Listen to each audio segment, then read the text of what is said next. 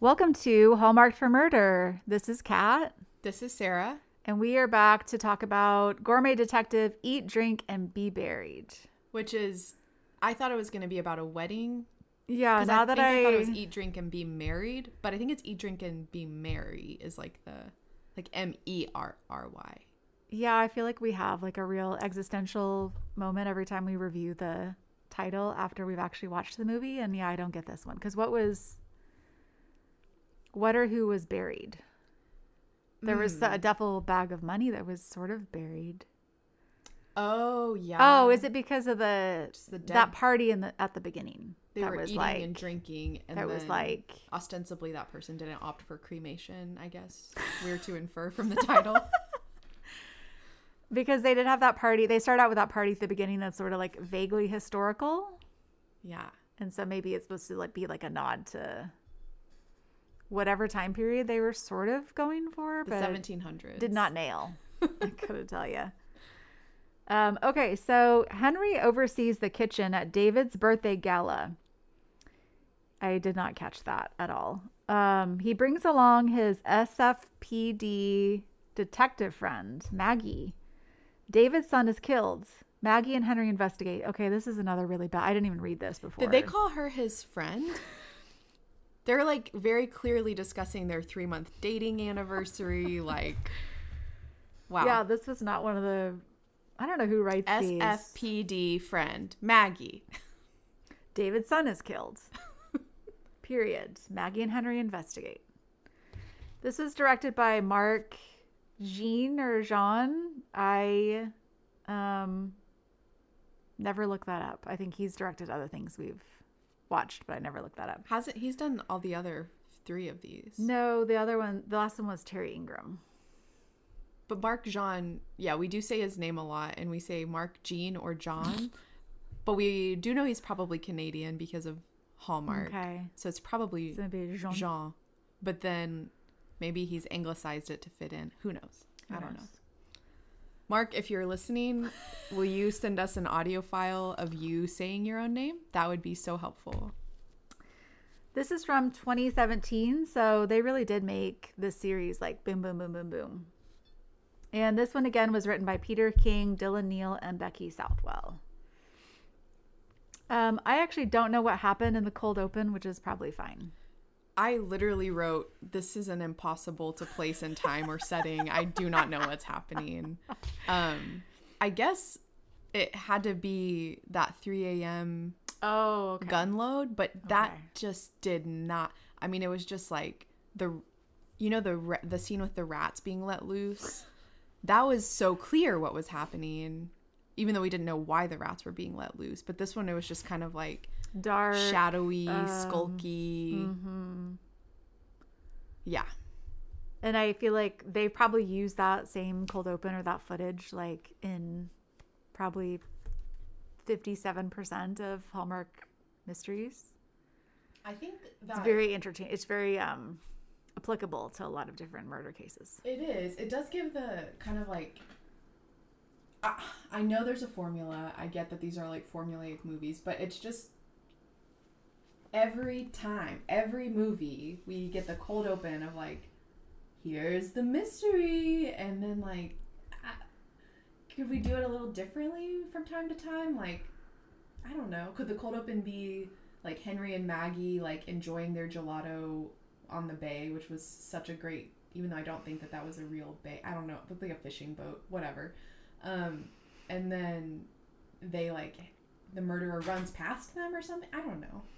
Just something different than than a dark, skulky, shadowy. Yeah, or like what about um like them just cuz they've been dating for 3 months. They've been quote spending a lot of time together. Quote unquote. So why not like let's get a glimpse of that. Like what are they doing? Like are they cuz that's a question I did have after she said that. They're spending all this time together. Like what do we think they're doing? Like are they did they go to like Six Flags? Did they do like a wine weekend? I could see that. Did like they go to the those like historic baths in in Ooh. San Francisco? Did near they- the VA? do you think they toured Alcatraz? Right? I mean, are they taking like cute romantic like sunset boat rides together? Remember when Henry Hiking. took that um like wine weekend where he was boning that chick the whole time? Yes. Are they doing that? Did they do that? Did he take her back? Like, hey, remember that murder investigation where I was doing the suspect? That was a really beautiful location where we had our special weekend. Do you want to go there? I just saw uh, the Dateline last week. Um, the FBI um, came along on a wine weekend. It was actually a wine hiking weekend. I don't Is know how that works. Jennifer Romseron? I haven't No. watched it yet. Okay. Um, and they get the girlfriend to like wear a wire and I think a video Ooh. like during this whole wine weekend. Like they outfitted like their hotel room and Huh. the FBI was uh, present for their Rendezvous? secretly present for their rendezvous, like a wine weekend. Yeah, it was kind of gross. Okay, so Maggie and Henry are celebrating their three month anniversary. Exciting. Very exciting. And that they're calling it that. Mhm. Yeah, it's I a very that. like there's no I know in the past there's been men in our lives or relationships where like there was vagueness and Yes. an inability on some person's part to like identify this is a relationship and Yes. we're dating and Yes. Despite maybe one of the parties asking that question a few times and asking for definitions and saying that maybe it would make them feel good to have that definition one way or the other. Yeah, and then the vagueness. But here they just kind of just know, like, they've clearly DTR'd. yes. They have DTR, they're three months in, and they are dating in And- a relationship. And what do you think is their what do they count as their like this is when we started dating? Do you think it was the Chinatown um the date? the date that was their first date yeah they went Hmm. which by the way vancouver does have a chinatown. That's a that's an Good update oh yes, we have to update our previous episodes. Um, or was it from the time that they kissed while getting shot at?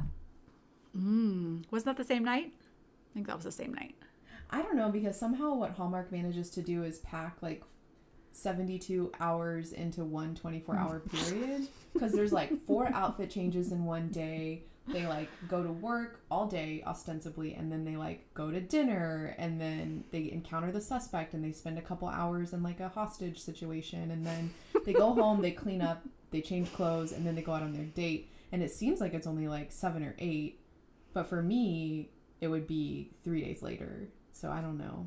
yeah because i think they bounce right back from like a hostage murder situation like and immediately we're like on fun flirty date Yeah. night or whatever. Actually like john walked in on something the other night and actually made the comment like wow these people get over murders like really quickly. Oh yeah, there is no like lasting effect of trauma in in in Hallmark world. trauma does not exist in No, if it exists, it's only in relationship to like past lovers and in the way in which you mm. might further communicate with your current lover. Yes, like your in, your ability to open up to new love. Yes. Yeah, that's Yeah. the only avenue that's explored. But you know, also we did have a lot of vagueness in the crossword puzzle mysteries, right? yes, um, Logan and Tess. Tess, where they were like very vague about like the whole time, like every episode, very vague about how they felt about each other. And so I do really appreciate that. Four episodes in, we've got like a hardcore DTR. These people know what they want and Mhm. they just want to be together. And they're very. I was impressed with how like effusive they are, and they're like, "I really care about you. I we're definitely doing this. I'm gonna like this is what we do in relationships is we celebrate each other's birthdays. Like there's a very like Mm-hmm. there's no, there's no um, self consciousness really. Like I don't know. I liked it. It's very adult. Yeah. So Maggie does confide in her mom that she feels like Henry hasn't really opened up to her, even though they spend all this time together. she is, by the way, I, I this is a little earlier than I wanted to discuss it. Has the most atrocious hair. It's very bad. That was very distracting. Did There's you, did you? She said later she was trying to dress as Marie Antoinette. yeah, I don't. It was bad. it was really bad. It was wasn't it more bad. like wasn't that more like a 1940s? What are those curls called? There's like a Oh, victory rolls. yes. Yeah, she had that, and it kind of. I really got like um, Scarlett O'Hara vibes from her outfit Mm-hmm. and her hair, and in no way did I get 18th century France from what she was wearing. And I didn't. What what was the? I didn't understand the party they were going to. So uh, David wanted the party to be like a replica of the 1700s, and so everyone was gonna dress like in costume from that period, um, to like represent like the founding of their family's like dynasty. Okay. That's all I got because they have all these old and they have all these old guns, which is like very check off of them. So Henry and Maggie are the only ones that didn't get the notice that the costume element was off, which is That that felt targeted. is that a real um does that happen in real life? Like that's I know that's in Bridget Jones. I think it's like it's a movie thing to like to fish out of water the character and see how they do. mhm, or just present like a comedic but like who would actually do that? Like have a party, send out invitations saying we're going to do co- period costumes and then 2 weeks beforehand just say you know what actually we're not going to do that. But Like, we're only going to is- tell most of the people. why like what is the rat like people probably already reserved their costumes like they've maybe had fittings done like like what's with the decision to like not anyways the family hosting the party is a blended family which we find out right away and the daughter wastes no time talking trash about her step siblings and how her father married their mother way too soon like literally like hi maggie yeah. nice to meet you here's what's going on with my family. My dad married this woman way too soon. My step siblings are trash. Mm-hmm. And it's not like this is fresh, like that this marriage just happened. Because I could see, like, if this is like the thing that's going on in your life right now, but like this was years before. yeah. But this is like the conversation she's leading with. Yes, she's very much like immediately like uh I I don't know if this is also meant to have us like get the sense that Maggie is one of those people that everyone just opens up to. Because like that's sort of the gist of a lot of the characters in mm. this in these mystery series. But Maggie is also a detective so you would expect that she can get information out of people but she didn't try. She didn't ask anything. Felicity was just like my family's pretty messed up and here's why and it was just yeah very expository Yeah, I did feel like I think they were trying to make a theme in this movie that like Maggie pries too much or that she applies her interrogation skills to like people in her life. But I felt like at that party she was really just chilling. Like she really just Yeah. wanted to like kick back and like have some drinks and wear horrible hair and then they say that thank goodness they didn't wear the wigs did you catch that part mm-hmm. I would i wish for the wig. Mm-hmm. The Weston family owns a publishing company, which I guess they've had for 300 years I guess, yeah. This party is apparently celebrating the 18th century with silver trays of vintage guns just like laying all over the house. and roast pheasant and cherries. Because right he designs the menu to be like a perfect 17th or 18th century some location no unclear menu. Mm-hmm. Henry witnesses an altercation between two people we don't meet for a really long time. So it has no significance. that was weird because we we do meet one person in the altercation but we don't even like visit the fact that we don't meet the other person until like the literal end of the movie mm-hmm. which is very unusual. And I actually didn't register that it was Douglas, which is weird because he's like a well known actor now. Um, but I Oh. didn't register that that's who that was. So I had no clue what that was about. I was just wondering, like, Maggie and Henry seem to like accidentally overhear altercations at parties a lot. Like, is mm-hmm. that, I don't know that I've ever heard somebody have a secret, like, lover spat at a party, but and like then you know all of their intimate mm-hmm. like details of their who's life having an affair? Like, mm-hmm. yeah. I would love to. yeah I mean, I'll seek that out if it's available. That's why I always listen at doors, no matter where I'm at. This party also involves dancing outside to very famous classical music, like only the hits. mm-hmm. Henry and Maggie do some dancing. Maggie's hair looks absolutely horrible. Also, it's like it was very it seemed a little um cheap. Yeah. Like her roots were like very very dark and then like her blonde seemed like very like bottle. And there were definitely extensions in there because Oh, really? Yeah, because later she has her hair because it's very long and curled, Okay. but her hair just comes past her shoulders like when it's straight. Okay, yeah, you're always better at knowing those things. Um although I did find out about the halo. Oh, the hair halo. Mhm. Yeah, I've heard people really like that. It seems like something they should have invented like like why did it take this long? Yeah, good point. Um this party also involves a fake duel recreated by the son and stepson of David, the head of the family. This is literally the worst party ever held. Like Yeah. If there was a fake duel at a party that I was at, I would only stay to see if someone was going to need like massive traumatic Which care afterwards, which they will. But As any Hallmarkie could have predicted, one of the guns was loaded for real, and the stepson Ken is killed. but everyone first is applauding his very realistic death. Ooh. Oh my gosh, Ken, that's amazing. You're so good at acting and meanwhile he's bleeding out. Oh, is that fake blood? Nice. Oh, Ken, what a good touch. Henry thinks it was an accident. Uh, and then I thought I would, I was foreseeing future friction with Maggie, that that would be like a plot point, like for them to like argue about. Yeah. But it actually didn't turn out to be that it way. It didn't really. but like we also because henry's constantly like i i know this family like i know this person for years They're just not that kind of they are not that type of person and i feel like we never really if we got introduced to henry's connection to this family it was a very like offhand four word sentence that Mm. i don't recall I don't either. i don't know how these people have been in his life for so long i don't know Maggie has flawlessly applied red lipstick throughout the entire interview process.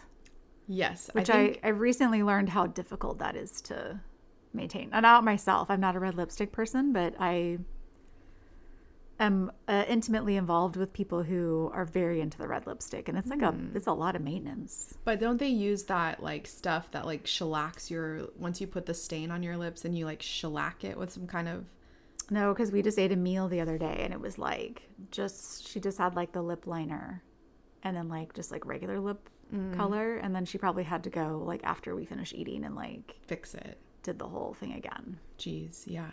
Huh. So I assume that's a lot of work to just like keep it. I make my own chapstick and that's kind of the extent of, of my lip care. I did find out that uh, apparently red lipstick became a thing for American women because Hitler didn't like it, What? and he thought like That in, doesn't in Nazi Germany, like during the war, like he was very anti-red lipstick because that's what WHO's RSC uh, uh, wore. I don't know if this is true, but Oh, I see what you're saying. But then in Indiana Jones and The Last Crusade, you know, because he's constantly fighting Nazis. Um, the ultimate enemy. Yeah, Eva, the Austrian or German lady, I can't remember, whatever, the Nazi lady, she wore like intense red lipstick the whole time. Hmm. And her hair was much better than Maggie's, but it was similarly styled. And she was not. That movie did not take place in the 1700s. No. Okay, so Doug, so we're sort of meeting this family. Douglas is the bio son of David, who fired the pistol. He was recently passed over for promotion in favor of Ken, the stepson, who David had just named the head of the company. But then, like, it seemed like actually he had like been the head for a while. Yeah, then, David like- has like placed his trust in Ken. But then now they're like not doing well, maybe gonna, or like they already weren't doing well, but now they're definitely gonna have to like sell the company probably. But Ken was kind of like very optimistic, um, dare we say Pollyanna-ish about the the fate of the company and he he was like, "Actually, we're doing better than ever. Sales are up." And Douglas was like, "What sales or whatever?" And That lunch. Yeah. And Maggie wasn't even at the table. Or if she was, they never showed her. So I don't know if they reshot that scene later Mm, yeah, she and she wasn't. like couldn't be there, but she was never present in that whole entire table conversation. That's true. Hmm. Maybe she was reapplying her lipstick. Oh, good point. Yeah. Yeah, that whole meal was really awkward. Um, we meet Henry's dad, played by Bruce Boxleitner, who's like a famous actor, but I did literally recognize nothing that he was in. Yeah, same. I know his name because it's like I think they said it on 30 Rock maybe once. Probably. And I didn't know who he was. Um He So- also is a mystery writer and a sci-fi writer. Oh, wow. So maybe Peter King was a fan. He also plays dad in another Hallmark series. Yeah, I feel like he's been in quite a few hallmarks, and he's always like, and featuring Bruce Boxleitner, which is like how you know, like, oh, this person They're had, a real get. yeah, exactly. But then I have to look up who they were. Yeah. Uh, so Henry's dad, did I? I don't, I never caught his name. Jim. Jim? Jim, Ross. Okay, yes, yes, yes. The The Jim Ross? That's right. yeah. Uh, he apparently was a cop. And clearly, he and Henry have some kind of cats in the cradle dynamic going on. Just lots of tension. They haven't spoken in years, I guess. Right. So he just shows up, and then we get to see Lucy again, who had kind of a different vibe. I feel like her Mm-hmm. her whole like style, like she's going through like a style Yeah. change, or Yeah. maybe she just does that as Flat hair, brown lipstick. It was just odd. she wasn't like or something? Yeah, bubbly. I don't know. She was more like chic. I feel like, and before I felt like she was a little more like boho, like Yeah. scarves, Scarves. messy hair, Mm-hmm. like yeah. So she's she's going through some things. I don't. I mean, didn't we all in our twenties? I mean, Yeah. I was just saying that like I'm I'm returning to like the headscarf Yes. And it's working. period of my life for different reasons than in my twenties. But I I'm wanting to like go back to like that period of like carefree like headscarf days. Also inspired by that drama teacher, that theater teacher, and one of the mystery. in one of the fixer upper mysteries. Yeah, the one with the Yeah. anger management problem. one of those theater teachers who uh, assaults people with hammers. right. Yeah, when she thinks that they pose a threat to her husband. Henry is officially made consultant to the SFPD, but Maggie is icing him out because he doesn't want to celebrate his birthday. Yeah, and she and she, he like won't tell her why, and it's something that's like exciting for her, and she's kind of like got this plan for it, and then he's like, "No, I don't do birthdays," and she's kind of very like deflated, and I think she feels like wounded and sort of reacts out of um, passive aggressiveness, which all of that I just had a lot of like thoughts on and discomfort with because I feel like Maggie's been set up to be this very strong. She's not really like a foil. She's just like a very strong character, like with her own opinions, her own like personality. And then she's three months into this relationship with Henry. She's dancing with him. Her voice has gone up a register while they're talking. And she's like, Oh, don't you know your birthday's coming soon? And I'm like, That's not even your voice. And then he's like, I don't celebrate my birthday. And she's like, What do you mean? And then I think she just has sort of been not really been like a passive aggressive person this whole time. But now that she's like in a relationship, she kind of hmm. is. And I don't know if that's just, sorry, Dylan, like bad writing or like, I, I- don't really understand that choice, I guess. It does seem like a sexist trope that like Yes. women are just like gonna get mad about things, but they're not gonna tell you why they're mad about it, and like they're just You're gonna, to have to guess. they're just gonna ice you out, and you're gonna be in the doghouse until you figure out what you did wrong and then apologize. And the whatever. guys in the squad room are going to be like, Henry's in the doghouse. it feels very 90s. Yeah, Yeah. agreed. yeah, I feel like we've we've moved on from this type of trope, and Dylan O'Neill has not. Maybe yeah. Maybe him. He was on Dawson's Creek. I mean, that's a classic 90s. Yeah. That's where he's sit- situated.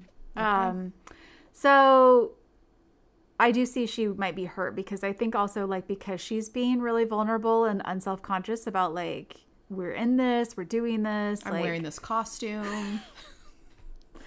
with regular uh platform shoes. Yeah. By the way, from like Shoes.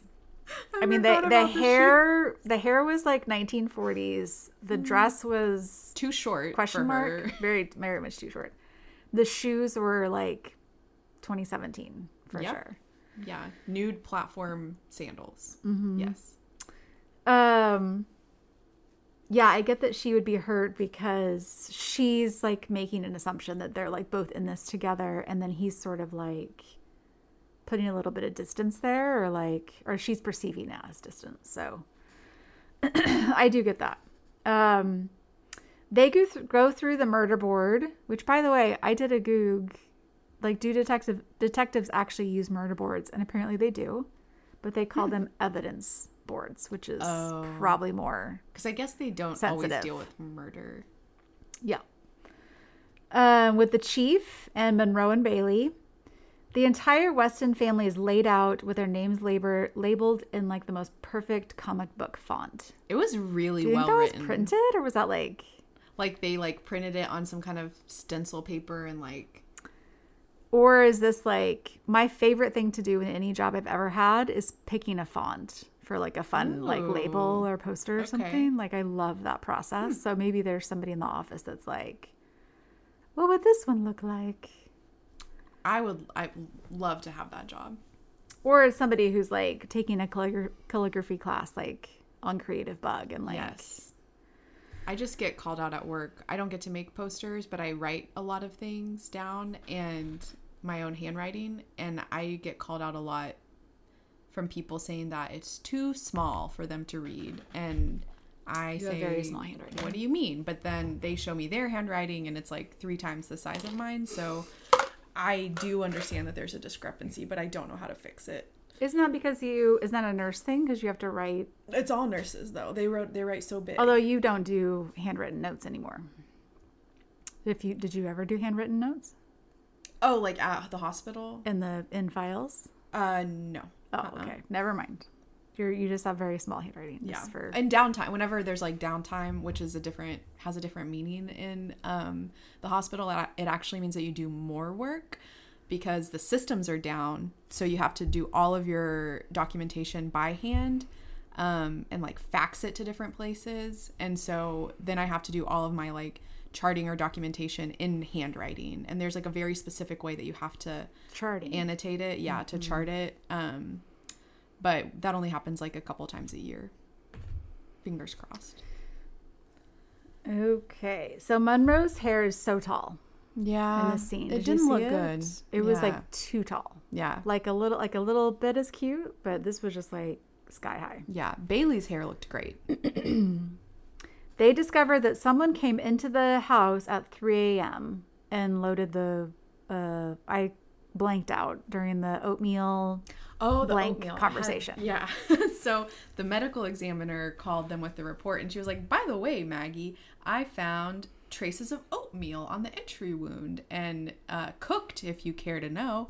And so then they went to this like gun this like antique gun dealer specialist guy and he's like well this is how it works. If you want to like if you want to fire a blank from one of these guns you pack black powder into the barrel with like a long packer thing. I've gone black powder hunting before so this is a process that's familiar to me. So you pack your black powder in and then you would if you were going to load a real bullet you would load a real bullet And after that. If you're not loading a real bullet you would load a blank or a plug. And he was saying the plug could be this the plug could be that. And henry's like could the plug be oatmeal? And he was like yes. And so um, basically when you hit the firing pin on the gun it causes that spark to explode the gunpowder.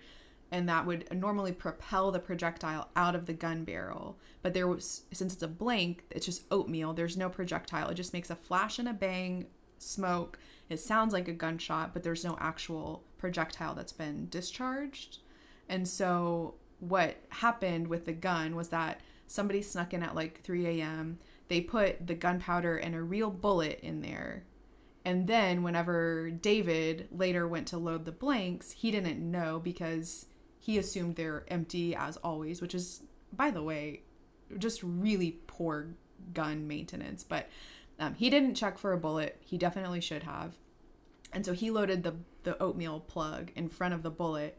And the gun dealer confirms to Henry that actually, yes, the oatmeal would not stop the bullet from going. So it would fire through the barrel, through the oatmeal. But why oatmeal? Just because it's like a pasty plug that you can like um, secure. You have to create like a t- pressure tight seal around, or whatever, like an airtight seal around the gunpowder so that it makes that explosion, which is normally what the bullet would do. But so they loaded oatmeal in, and he said you could use a bunch of other stuff too. Interesting. Okay. Um, Angela, David's stepdaughter, and her husband Colin own a ranch in Sonoma. Like, how many millions of dollars would that be? Like, I can't even. All of the housing in this was just like, This is another level of humanity that, uh, honestly, like, I hope to never live in that situation. Like, whenever we see Felicity later in her big old house, like by herself, I was like, this is horrible. Like, living in that huge place all by yourself. And it's not even actually old, it was very new and like modern and sterile. I don't know. I also couldn't figure out like, do the daughters work for the publishing company too, or is that just for dudes? I we find that out later. Um, so Felicity is the bio daughter, so the biological children of Felicity and Douglas, mm-hmm. and then the step siblings are Angela and Ken. Yes. So Felicity boards a horse at Angela and Colin's ranch, and she and Colin had been out riding together, which sends Angela off a cliff. Uh, we don't hear we hear later what this meeting was about, and we don't really hear of like other times that the two of them were hanging out together. So I'm unsure why mm-hmm. Angela is flipping out. Mm-hmm. Um, except that's just her general vibe. Yeah. I think. Um, apparently, Felicity was the CFO of the publishing company.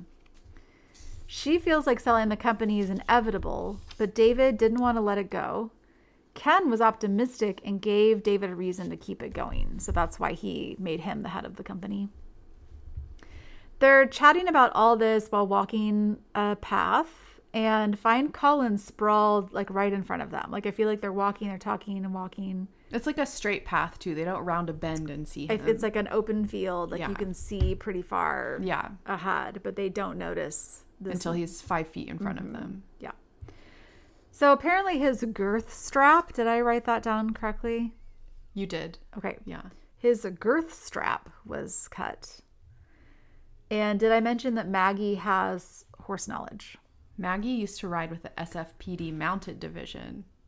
And Henry's like, You never told me that. And she's like, You don't know everything about me. Hee hee hee. So she has horse knowledge and horse sense. Oh, yeah. Maggie and Henry return to the precinct to find Henry's dad cutting up with Monroe and Bailey. Apparently, Henry's dad is a legendary cop who worked at that precinct. So this is where I start to like get on Maggie's side that she's like upset. Maggie's teed off that he never told her his dad was a cop who worked at like a well-known cop who worked at her precinct her precinct That everybody knows and like tells stories Mm-hmm. about. and just that also that he, his dad was in town Right. like after he hadn't seen him in for years henry is teed off that his dad is holding court over his new domain Yes. And in the midst of all this drama monroe and lucy throw some vibes which is a great development. That Oh, you liked it? yeah were you upset? I kind of wanted Lucy and Bailey together. okay. Like, I don't, but I, I guess, like, I guess what I didn't like was that Lucy kind of got diminished in this movie to like the role of like sort of like love struck. And that felt like mm. her biggest contribution. And I I didn't love that. we do learn that lucy writes henry's blog Yeah, I think kinda she cool. Yeah, under his supervision. Yeah, I mean, I think I thought maybe sh- she did research for him and like occasionally filled in, but like no, she just Mm-hmm. she just does it, all. Okay. Yeah. I just I really like Lucy and I I have like fanfic about her in my head and Okay. yeah. Um. Okay. Yeah, I didn't know what Colin did, but then I remembered that he's an entrepreneur and has that. Okay. I was confused for a long time because it was he was talking about like wellness um drinks or like a wellness company and like drinks, but then Mm, Like he also powder, right? yeah, but then he started out with like sports bars, and I was Oh. picturing like Oh, like go to like Penny Hill used to be. like yeah, let's go watch the game Yeah, with lots of loud TVs and have some beers. yeah. Um, but then I realized late, much later in the movie that he's referring to like, um, not granola bars, but what what in the '90s we referred to as granola bars, but are- Nutrition bars or whatever. sure, protein, Protein- bars, protein yeah, bars. protein Yeah. bars, yeah. Uh, Maggie and Henry get in their first argument, and I feel like they handle it well. I was really impressed because like this is where it all sort of built to, right? Like her woundedness about about like being vulnerable towards him and his like holding stuff back. And um he like attacked it directly and was like, "No, we need to talk about this." And mm-hmm. she said why she was hurt and he said he was so sorry and he really doesn't intend that and he really does want her to meet his dad. And she softened and and realized like you know, he's dealing with some stuff, but he does want her involved. Yeah, the number one relationship strategy is repair. And I feel like this is mm. a great example of repair. Like they're both mm-hmm. honest and vulnerable and like willing to listen to each other, which is also good. Um, because I feel like it's a trope in these movies too to just like not have those conversations or just like refuse to like believe the other person or really listen to them and just to like cut them off and be like, you know what? Mm, And then like leave. And Yeah, then you have another half hour of that. Yeah, like you build your own narrative about what's happening. And when the other person tells you, like, no, that's not happening, actually, like, this is what's happening, and I, I'd like to repair. And then you're like, no, I know that my narrative is true. And you sort of storm off. And that is like, yeah, a definite trope. But they didn't do that. And I think that they kind of brought it back around to like, these are two mature people. I do also get what Maggie's upset about that, like, he does, and especially because she has let her guard down and she's been like kind of vulnerable and and open. And he is still sort of like has that facade. Like he's like the charming guy who like is funny or says the right thing or whatever. But like in terms of like actual realness like i do mm-hmm. understand. I feel like that that's lacking a little bit. And like i get that that's frustrating. There's more tension at henry's place where he throws daggers at his dad over his perceived neg- neglect as a child. Right. Like pretty pointed, like, we're talking about this, daggers. Mm-hmm. It was a little awkward, I think, for me to watch, let alone for Maggie to to be there. She's like she's being very charming and yeah. interested and yeah, she's really trying. But you know, Henry's dad actually handles everything like pretty well. I felt like um which was also surprising. He didn't like devolve. He kind of didn't meet Henry at his level, which was that of like a wounded child. He kind of like assumed the role of like parent, which is maybe what they were missing like all those years ago. And I think he really was like, yes, like at first he was like, well, it wasn't that bad. And Henry was like, yes, it was. And I think he kind of chose to believe his perspective um, and and kind of like meet him like as a parent and not as like back on Henry's sort of like wounded teenage level. Mm-hmm. I thought that that was good. Yeah, he I think he kind of wants at first to sort of pick up as if nothing had happened, but then when he sees that Henry's like not in that place, he sort of adjusts, I think. We return to the Weston house, which I swear is that same house that was Yeah. used. Was that not in the last two movies? Like, Yeah. is that not the same I think building? it's in all of them. I think it's the one where they had the the fish poisoner. I think it's the one where they had the restaurant slash house. Um, wait, what was the last one? That was the spa one, which I think Oh, it might this- still have been the same house.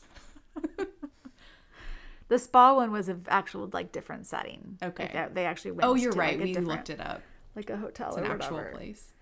Uh, Angela serves David some hot tea and then looks super sus, like mini so sus. glances, and then walks away as David says, "Ow," and then collapses on the floor.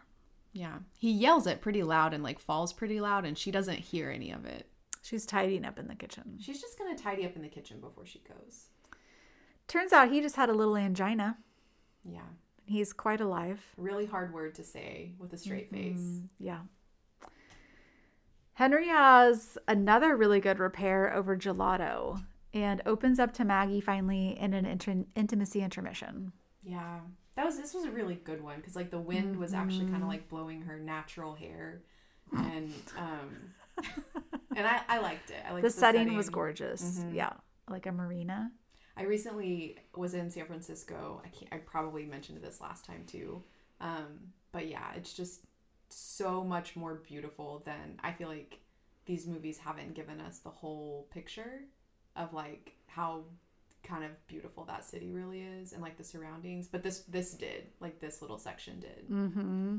Yeah, there were some great yards and like sea views. Mm-hmm.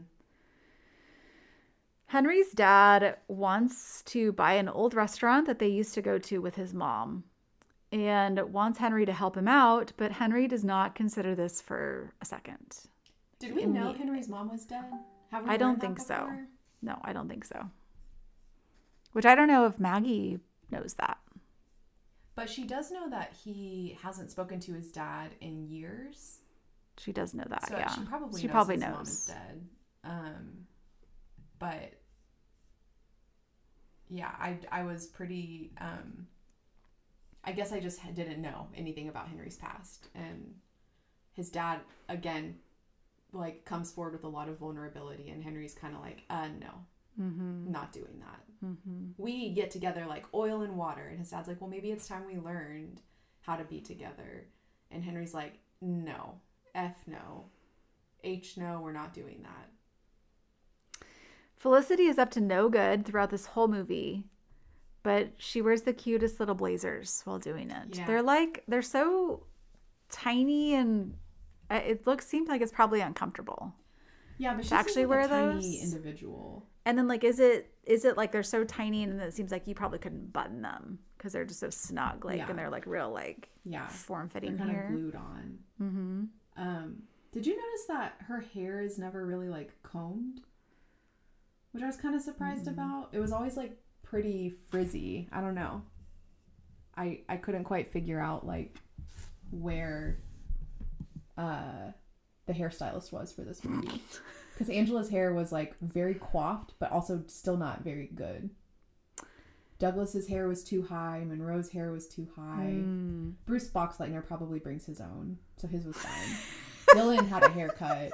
Henry had like a very short haircut. I feel like his But his was good. His hair is always seems very obviously dyed to me. I don't think I generally notice when people's Mm. hair's dyed, but like for him, every time I see him, I'm like, ooh, I think That's he's dyed his hair. color. Yeah. Yeah, I don't know why. I don't know what. I think I'm exploring this a little bit too, and there is something I guess like your skin tone changes as you age, so that's why Hmm. as you age, like it becomes even though like maybe this is the hair color I've had my whole life, like it looks different as you age because Oh, okay. like you're I don't I don't really understand like Hmm. it looks unnatural, I guess. I saw the most amazing hair yesterday at the grocery store. Um, it was like an older lady in her probably like 50s or 60s. It was like beautiful silver gray hair and it was like long and curled like down her back and it was just, I was just like I said, "Wow, that lady's hair is amazing." And I said that out loud and I hope that she heard me, but she's with her husband and I didn't want to like go up to her and be like, "You're so beautiful" because that's weird, but I was just like obsessed with her and her hair. I've seen so many ladies. I'm, I'm sure like I'm just like that's on my radar. Um, who have let their their silver come through or whatever, and it's so pretty. I'm almost I'm almost there. Um, so Felicity's just sort of like has these little snippets of uh the movie where she's just like being suspicious. Yeah. That's kind of She's just on her the phone with somebody named Steve and she's like, Mhm. "I know that I'm hurting people, Steve, and I don't care. Mhm. Give me the files." I neglected to mention that there's a weird Tesla commercial in the middle of this movie. Forgot about that too. Uh, Henry goes on about how cooperative they are with law enforcement. That's so so weird. So icky. Anyway, they find out from those good citizens over at Tesla that Douglas, Tesla owner, was parked down the street from his dad's house at 3 a.m. the night of the musket loading. Do you, did you wonder why the law enforcement with whom Tesla is so cooperative didn't know that Tesla was cooperative with them until Henry told them? And then Maggie was like, "Oh, you are good for something. That's a Oh, great, is why we interesting." hired you. Because you read this article in like the Wall Street Journal Yeah. or something. Um. Okay, so we finally find out who the couple is that was fighting at the party. It was Douglas and David's neighbor Beth, whose house he was parked in front of at the night of the murder, or well, the night of the musket loading. This is a secret because Is she married? married? We don't know. we don't we never hear But that, but they just like, "Are you having an affair with Douglas?" oh my gosh. And I was like, "Do we have to call it an affair if, if both of them are unmarried?" I don't. Also, did you notice how she was watering her flowers? I mean, do they not have uh, watering restrictions in San Francisco? I don't know, but one, that was the most beautiful garden. There's no way that she hand waters. no, and two, she was watering them from like up above, like petal down. They're like in full bloom, and she's just like gonna blast the water off the petal. She's not even watering like at the roots. I don't know. I was a little. I don't feel like she does this normally. And then she just sort of like doesn't have the uh, hose on or whatever while she's talking to them. So I'm like, this is just where's this water? I always wonder that, like when you're not pushing the handle on your sprayer, like what is happening with the water? Mm, Is it backing yeah. up? Like in those cartoons, and it like fills up the big back thing, and then it explodes into someone's face. Uh, yeah, or there is some kind of thing where like you can it can back like if you have a timer or whatever on your Mm. hose, like it can back up into your house or something like that. I don't know. Oh, Anyways, I don't think Douglas is married because he just has a cat. he's right? like, well, you could ask my cat. Yeah, that cat is there's no way is gonna get it give him an alibi. no, that cat does not cooperate with law enforcement No. or Douglas. We get a series of things that only happen in Hallmark movies. Uh, one is that someone's in their fridge and then they like getting something and they close the door to find a man standing there. And of course, they're holding a glass of something which they drop and shatter. mm-hmm. And cut themselves. hmm So that's only happens in Hallmark movies. Um, and then the thing where someone calls the police to say they have to tell them something, uh, but in lieu of just saying the thing right then, they schedule a later time Yeah, to share like a key piece of evidence. Yeah. And then they're immediately killed. Yes, Which actually, so Felicity is like on the phone to Maggie, like wanting to set up a schedule an appointment for a later time at the precinct to tell this big juicy detail about the case that's gonna uh, like unlock the the case, and then she's immediately hit by a huge car. On accident or oh, because someone Her called her brakes. brakes. That's right. Yeah, uh, And Monroe. my favorite line of the movie Okay. that I wrote down. Okay, word. please. Well, I'm no mechanic, but I know a punctured brake line when I see one. and I too am no mechanic, and I too I would not know a punctured brake line. I thought it was antifreeze. Well, waiting at the hospital, Maggie gets a hold of Felicity's cell phone and discovers the shady dealings she's been up to. I don't totally understand why, but she was secretly meeting with Steve, who's Colin's CFO, getting proof that he was cooking his books. Um, I still kind of don't know why Felicity was doing that. Because she was. sus- Yeah. I don't know. because she started doing it before Ken was murdered, and then they she said that sh uh, she got more suspicious after Ken was killed, and then Yeah, I don't. I don't know. Maybe like if she got was the files. trying to protect Angela, or was oh maybe because like was Colin's money somehow tied to? Well, we do learn like this is our motive later. But yeah, I don't know. I don't know why she was investigating them. Okay. Sorry, I don't understand. There's so much landscaping and yard work that's done in this neighborhood. It's winter. Like nothing is growing. Like I don't know what what is he weed whacking right now? This is literally like He's weed whacking the grass dirt. or sorry, dirt Yeah. and leaves and that's it. yeah. Um. Okay, so they're super suspicious that Angela and Colin may have killed Ken so that David would be forced to sell the company, the proceeds of which they would inherit. Dot dot dot. When David dies. Yes, by not taking. Because don't they find his His angina pills. his an- yeah his angina medication?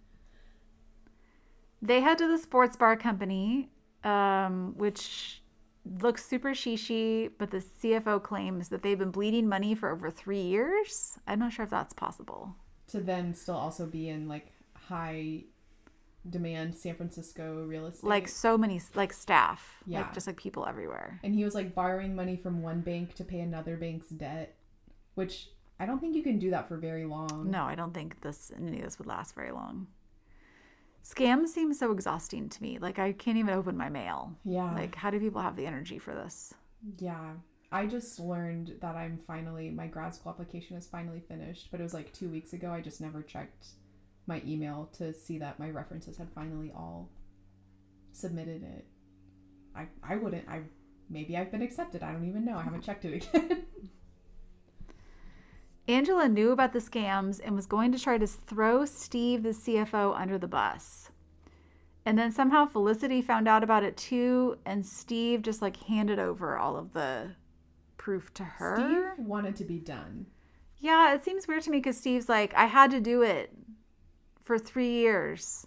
Like at at any point, could you have like Yeah, whistle blown. just resigned at least? Yeah. Like, I don't know. like I won't keep two sets of books for you. And then like if if he was like so willing to hand over this documentation to Felicity, why not hand it over to like someone who could do something about it? Like why cuz see he didn't even know what she had some nefarious motive, but he didn't even know what it was. So it's like why is he willing to like hand over this stuff to her for that reason but not like a legitimate reason? Yeah, and why is he reluctant if he wants to be done so badly? They think that Angela and Colin switched out David's heart medications to make him have a heart attack. They catch Colin about to skedaddle with a duffel full of money, and then he knocks Maggie out with a few solid bales of hay. Yes. Also, And they have a conversation with a pharmacist while they are have like learned this. Did that conversation seem really like out of place or yes, and like that location, and like I've never met a pharmacist that looked well rested and not stressed out, and like uh, there there was like no glass in front of the counter. Maybe that's a COVID thing though. Uh to me it seemed like one of those like commercials that runs in the middle of the day for elderly people that's fit. like his coat didn't fit kind of right. where it's like clearly this is like a fake doctor, fake pharmacist who's like explaining this thing to you just really matter of factly. And he had like the glasses and like his perf- like it made me wonder if like he's like Dylan Neal's dad or something like that. Yeah, who's like needed some screen time. Mm-hmm. Yeah, maybe we should look him up. Yeah, because that whole thing just like you could just like take that part out and like make an infomercial out of it. Yeah. Also, like how like I deal with my parents' medications and like that's a total cluster F and they're always like putting the different medication different bottles or Mm. like I find Oh, random ones on the floor or whatever Okay. like and immediately I would just like googled like white pill with H on Yeah. one side and 332 on the other side like yeah. Mm-hmm. so I don't know I Now think- you know you can just walk into a pharmacy and ask. and then he'll google it Yep. So they have their own standby where Henry steps in to save things temporarily before Maggie inevitably shoots the perp in the shoulder with a hostage directly behind him. And then immediately says that I just grazed your shoulder, Colin. Ugh. Like, don't be such a baby. And I was like, why would you graze his shoulder knowing it's not going to go in and stay with Henry literally directly behind him? That was very crazy. I have Yeah. deadly aim, or whatever she said. It turns out that Colin was acting alone and Angela was just. I loved her line too. She was like, uh, yeah, maybe I committed a little fraud, but not murder. it's like, okay, so Oh, because That's a lot of fraud. The thing where she pretended that Colin had sold her Aspen house. I didn't understand that because Because then they were like, actually, it's in her name, and they've been bankrupt. It was repossessed by the bank, or was that just her yeah. So why face? why would she have even like mentioned that if it was not? It was something so clearly be provable to not be true. Like when she's sort of breaking down Mhm. about like why their marriage is not working well. Yeah. Like And he doesn't understand. It's not about the possessions. It's about spending time together So in Aspen, specifically at our mansion. so because we couldn't ski anymore, or take out our yacht. We just decided to commit fraud together as a way to get closer and reconnect. And I accused him of sleeping with my stepsister. So he, I mean, because she, I guess, participated in the fraud or was trying to cover it up by threatening Steve, the CFO. oh, okay. Um, But it was just a little fraud. And then she also was gonna like, was he gonna take off without her because she scheduled a trip to the Caymans, but Colin acted like he was like going off on his own with the duffel. Did she schedule? Was she? No, I think she booked the private jet and the reservation. I think she was gonna go with him, but maybe he cut his losses. Cause she, she when Henry and Maggie showed up, she was like, he went to the stables. I don't know why. Oh yeah, Um, so he, she, maybe she didn't know about the money, yeah. and then he was just gonna like dip out. But is he just gonna like go to the like, hey, honey, I'm gonna go uh saddle a horse, go talk to the horses, and then he was gonna sneak into his car, just like, "Eh." go to the private jet, but Henry lowered the tires with a pitchfork. And Doug or Colin says, "Look at the guy who brought a pitchfork to a gunfight." Ooh, I also loved um uh Henry's quote where he was supposed to stay with Angela and make sure that she didn't get away, and he said, "Now I can trust you to not run away, right?" Yes. Yeah, so I'm not sure what to think about Angela. Was she she wasn't totally innocent, but like she didn't know about the murder, I guess. But she still seems pretty shady. Yeah, at first I was like, wow, she's the best Hallmark actress ever. Like her grief and tears, like she had the least amount of Botox in her face and she was really good at I felt like when she was like crying and stuff, that was really good. Yes, she did a really good job. And then as we learned how fraudulent she was, I was like, were those tears real? Now I feel sort of duped and I don't know. Yeah, I don't know what to think about her because I did relate to her uh skipping ahead to uh personal cats out of personal bags. Like I Mm. bought her concern over her dad. Like I felt like Mhm. she was genuinely concerned Mhm. about him and his health. I think that she So I was because she didn't know that Colin was withholding his medication.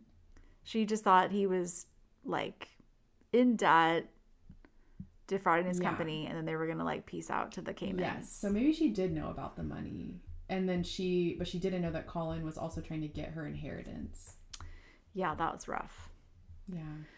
Um, so Felicity confronted Colin that day in the stables, which that's I don't I still don't understand that either. Like, hey, I want to confront you about this major fraud that I have proof of. So let's go for a horsey A ride. in the country. And then who bashed him in the head?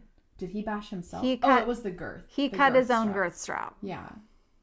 Yeah, who did that? He did. He did. Okay. Yeah. I cut my own girth strap. Mhm. Cowards. And then just like took a gamble that the horse wasn't just gonna like boop. Like he wasn't just gonna fall directly on his head. Felicity to have that saddle and got it got mixed up? I mean, it seems like Felicity was really setting herself up to be murdered for At sure. all points in time. And there were a couple of times where like there was something suspicious at her house. Like I don't Mhm. know if that was real or When they were cutting the brake line. oh yeah, and okay. like her front door was open, so she went to the front door, and then she heard clanging in her, garage, and she went out there, and then she's like, "Guess it was nothing." And back to my scheming. Have an alarm system. I don't. That was such a huge house. I hated it. It was so impersonal. And she also lived by herself. Yeah, But they all have gigantic houses because Yeah. they're from a publishing dynasty. Is that that's been doing very poorly for years. Yeah. Um, Henry does a complete 180 on the dad's diner thing. So they decide to go in together and they name it Molly's after, I guess, Henry's mom. And now we know that Molly and Maggie, those are very similar names. Mm.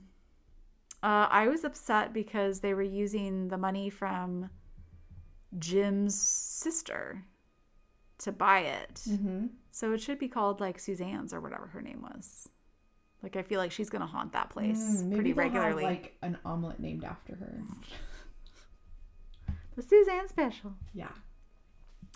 So they end with uh, Henry's birthday party, which he allows, and it seems to be kind of only people that he's met since we've started these movies, Mm-hmm. um, and not all his like lifelong friends that we That see all the time. We're introduced to in every movie.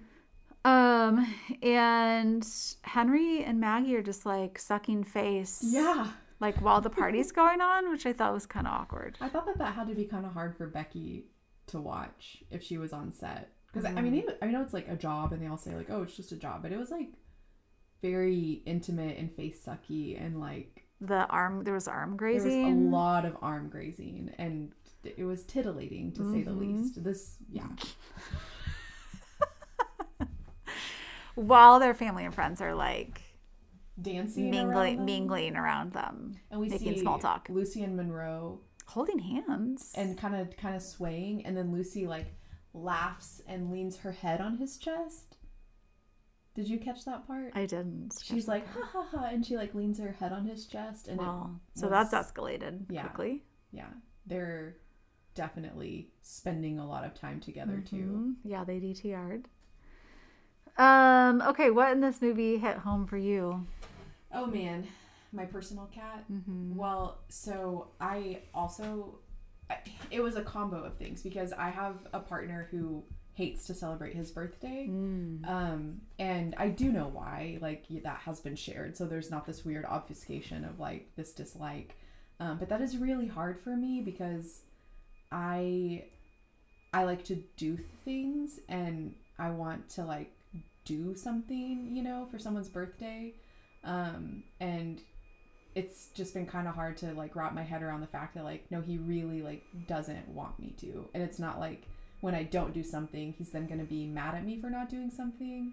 So i think it's like probably an ode to like unhealthy relationships i've had in my past and all of that but um there's just a really funny like little personal tidbit that i was like oh there this is like not just this is maybe like real enough that some people just really don't like celebrating their birthdays.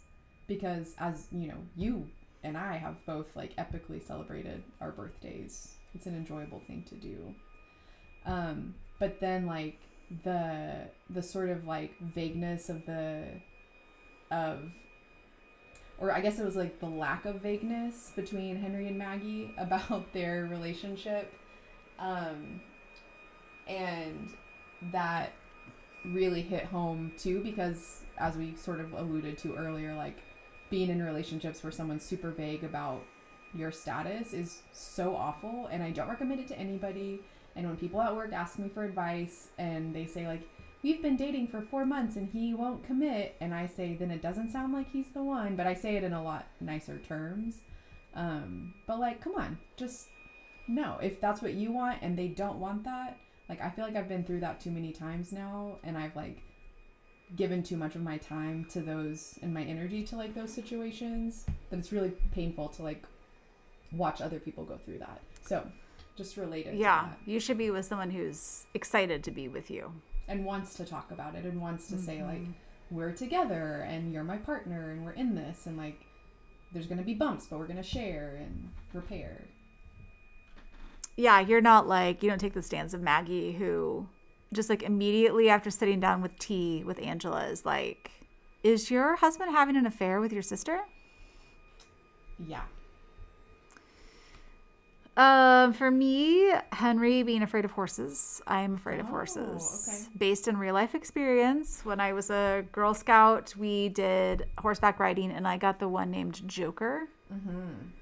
Um, and I have since, when I've the rare times I've been horseback riding since then, I specifically asked for the one called Granny. because there's always Yeah. one called Granny. Yeah. Can I have the one called Granny? Do you have like a Nana or a Granny? or and they're like, yep. Um, and I later years later, I was a Girl Scout leader, doing horseback riding that same location, and the like 13 year old girl who was like leading the trail or whatever was like, "Are you okay?" My partner's afraid of horses too.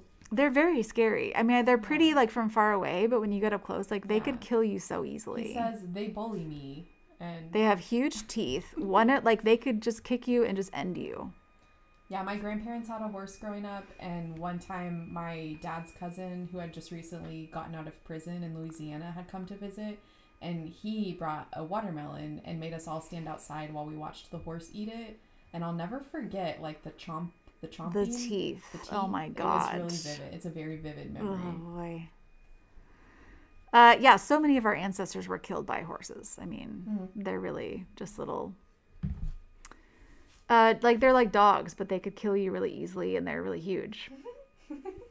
um, Angela being so concerned about her dad was like really resonant. I, I felt her anxiety and just like wanting to like be by his side and make sure everything's okay, but like also his whatever's about it. Like, His kind of like need for space. Or yeah, you're just like, all right, see ya. Yeah, and then when she's like, "I'll just tidy up in the kitchen," like longing look at her father, Uh-huh. and he kind of like does kind of a weird like eye roll after she leaves. It's like, all right, I'm gonna read my um, James Patterson.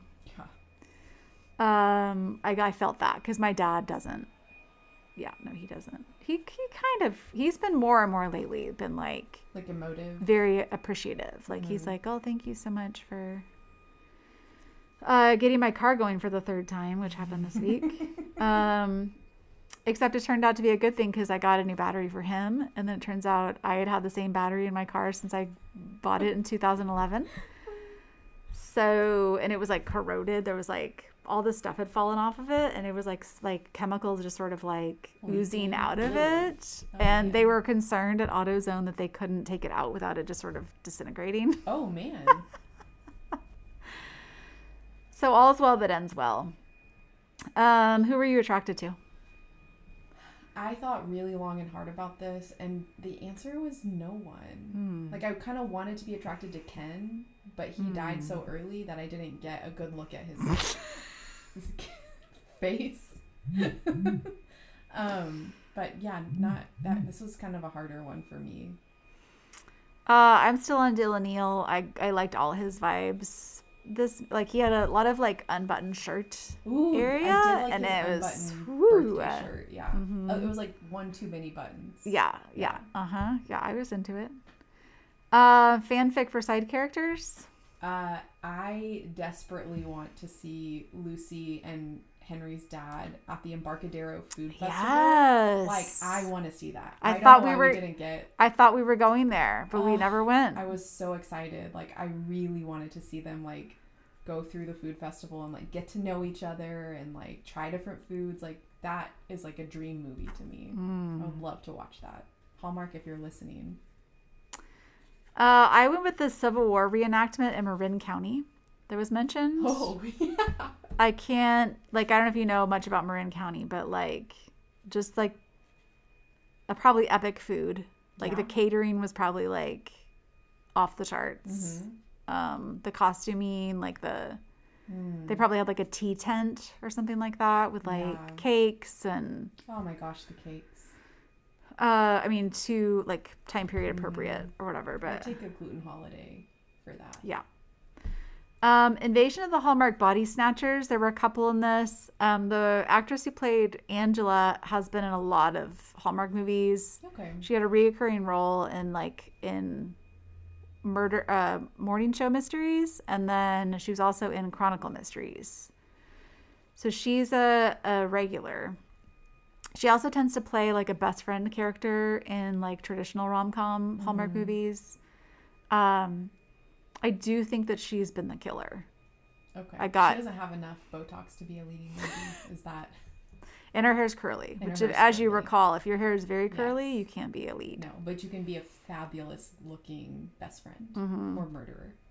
Uh, I definitely immediately got killer vibes from her, so I think she's been a killer in another movie.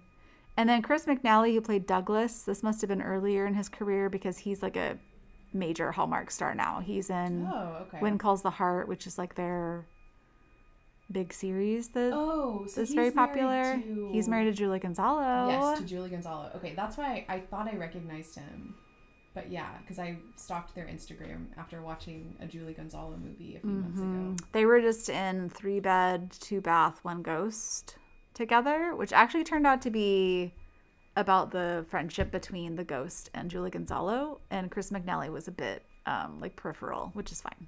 I kind of, I guess, like talking about the Embarcadero Food Festival, it would be nice to have maybe a few more movies where like the romance isn't centered, like a friendship between like and you know a the father and like this like girl like at the food festival or like the two friends are like centered as like their dynamic is like explored throughout this movie and like just kind of like fo- this like staunch focus on romantic love as like the most important part of our lives. It's i mean it is escapist as we know but i get so much from my my platonic relationships and Well, and studies have proven time and time again that friendships are like the most important thing in people's lives, like for their health outcomes and um oh, also I found out that Brittany Wilson, Angela, played she was in a movie called The Unauthorized Full House Story where she played an older Candace Cameron. oh i can see that. So I went back and tried to figure out if she actually ended up being in a Hallmark movie with Candace Cameron, but I couldn't figure it out. oh but that's great that's perfect I kind of want to watch that. yeah I feel like that would be on Lifetime at some point. I Um, we can we should have a chili and Full House documentary. Unauthorized. Unauthorized. Uh, steam level. I gave it a two, but only because of that kiss at the end. Otherwise, I felt there was very little like steaminess. I think that there was like relationship. I think they're settled into a relationship now, Yeah. so there's less sizzle, but Yeah. like they're very clearly like emotionally into each other, Yes, and which that's is great. Great. yeah, but it didn't have like steam for me necessarily. Yeah. Um, did you have any Hallmark IRL moments lately? Uh, kind of. My partner like cleaned out our garage a little bit while I was at work and set up a potting bench for me for like my gardening stuff. Aw. And so I spent several hours yesterday um, planting seedlings and then like repotting a bunch of house plants on, at my little potting desk and uh, had like the doors open and um, a Dateline podcast going and my water and like my fizzy water and it was really lovely. nice. So I kind of think like in a Hallmark universe somebody might have like a potting area. Mhm. That they're But right next to me just off screen was like all of our junk. well, But we won't show that. yeah, probably in the Hallmark uh setting, like there'd be candles Oh, a hundred set up, or you would he would have blindfolded you Yeah. and then like led you back to the garage or whatever, Yeah. and been like, I have a surprise for you. and it's burned down. Uh, mine is not so good. I've had uh, my f- uh, good friend has been embroiled in some political intrigue. Mm. Uh, the state government, uh, our state government is, I don't, I couldn't even begin to describe. It's impossible to describe. Um, as it's, I mean, currently imploding, but um, it's just it's a little hallmarky in that like these there's like villains, Mhm. and I really don't think there's anything behind their motives beyond like this sort of typical like hallmark villainry where like it's just like greed and power yeah. and like it seems very like 2D.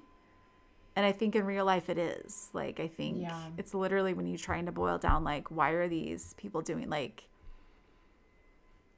like taking uh like public money to line their own pockets or their buddies' Yes. pockets, like sacrificing human lives to make a profit, like all this stuff you're just like it's so hard to comprehend what someone's motives would be or like how somebody could do that and be so calculated or whatever about it um but i think it really is just like very two-dimensional like money power status Which is like disappointing, right? It Because is. You such want it- motive. You, I feel like I'm getting this like I want there to be. I mean, it's a little bit like serial killers or something. Like you want there to be some like complex like yeah, or I guess serial killers aren't a good um, example exactly, but like a lot of times when you do find out like who the killer is or who the villain is or whatever, like it's like she had a ten thousand dollar life insurance policy, and you're like, okay, that's it's all just like is this all of this is really just boiling down to like you want like a second boat yeah. or like or you don't even know what you're going to do with that Or money. You need to buy someone's repossessed house in Aspen.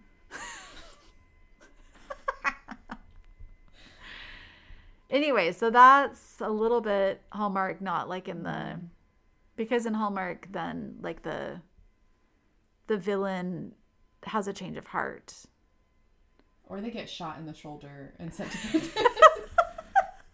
but neither of those things are going to happen here. And that's like the really hard part about what's going on. Like, probably in many states, but like, you know, we're here. And so, like, in our state, it's just, it's really nasty. And it's really hard to watch as like people that care about like the welfare of communities and systems here and, and, all you can see from your position of like no power and what seems like no authority is people that degrade those systems and demean those communities and and then like now you're very close to what potentially in like the weeks to come could become like a big national potentially some kind of like big situation and that's i don't know that's really It's hard very disheartening. yeah Yeah. So that's why we Hallmark. this is why we're here Um, just solving some fake murders that we don't totally understand the plot of. Um, and we never will because they're fairly poorly written okay, well, uh, we have, I think, one more gourmet detective, yes and then we'll have to pick a new series, which is always fun. so, So, you've been listening to Hallmarked for. murder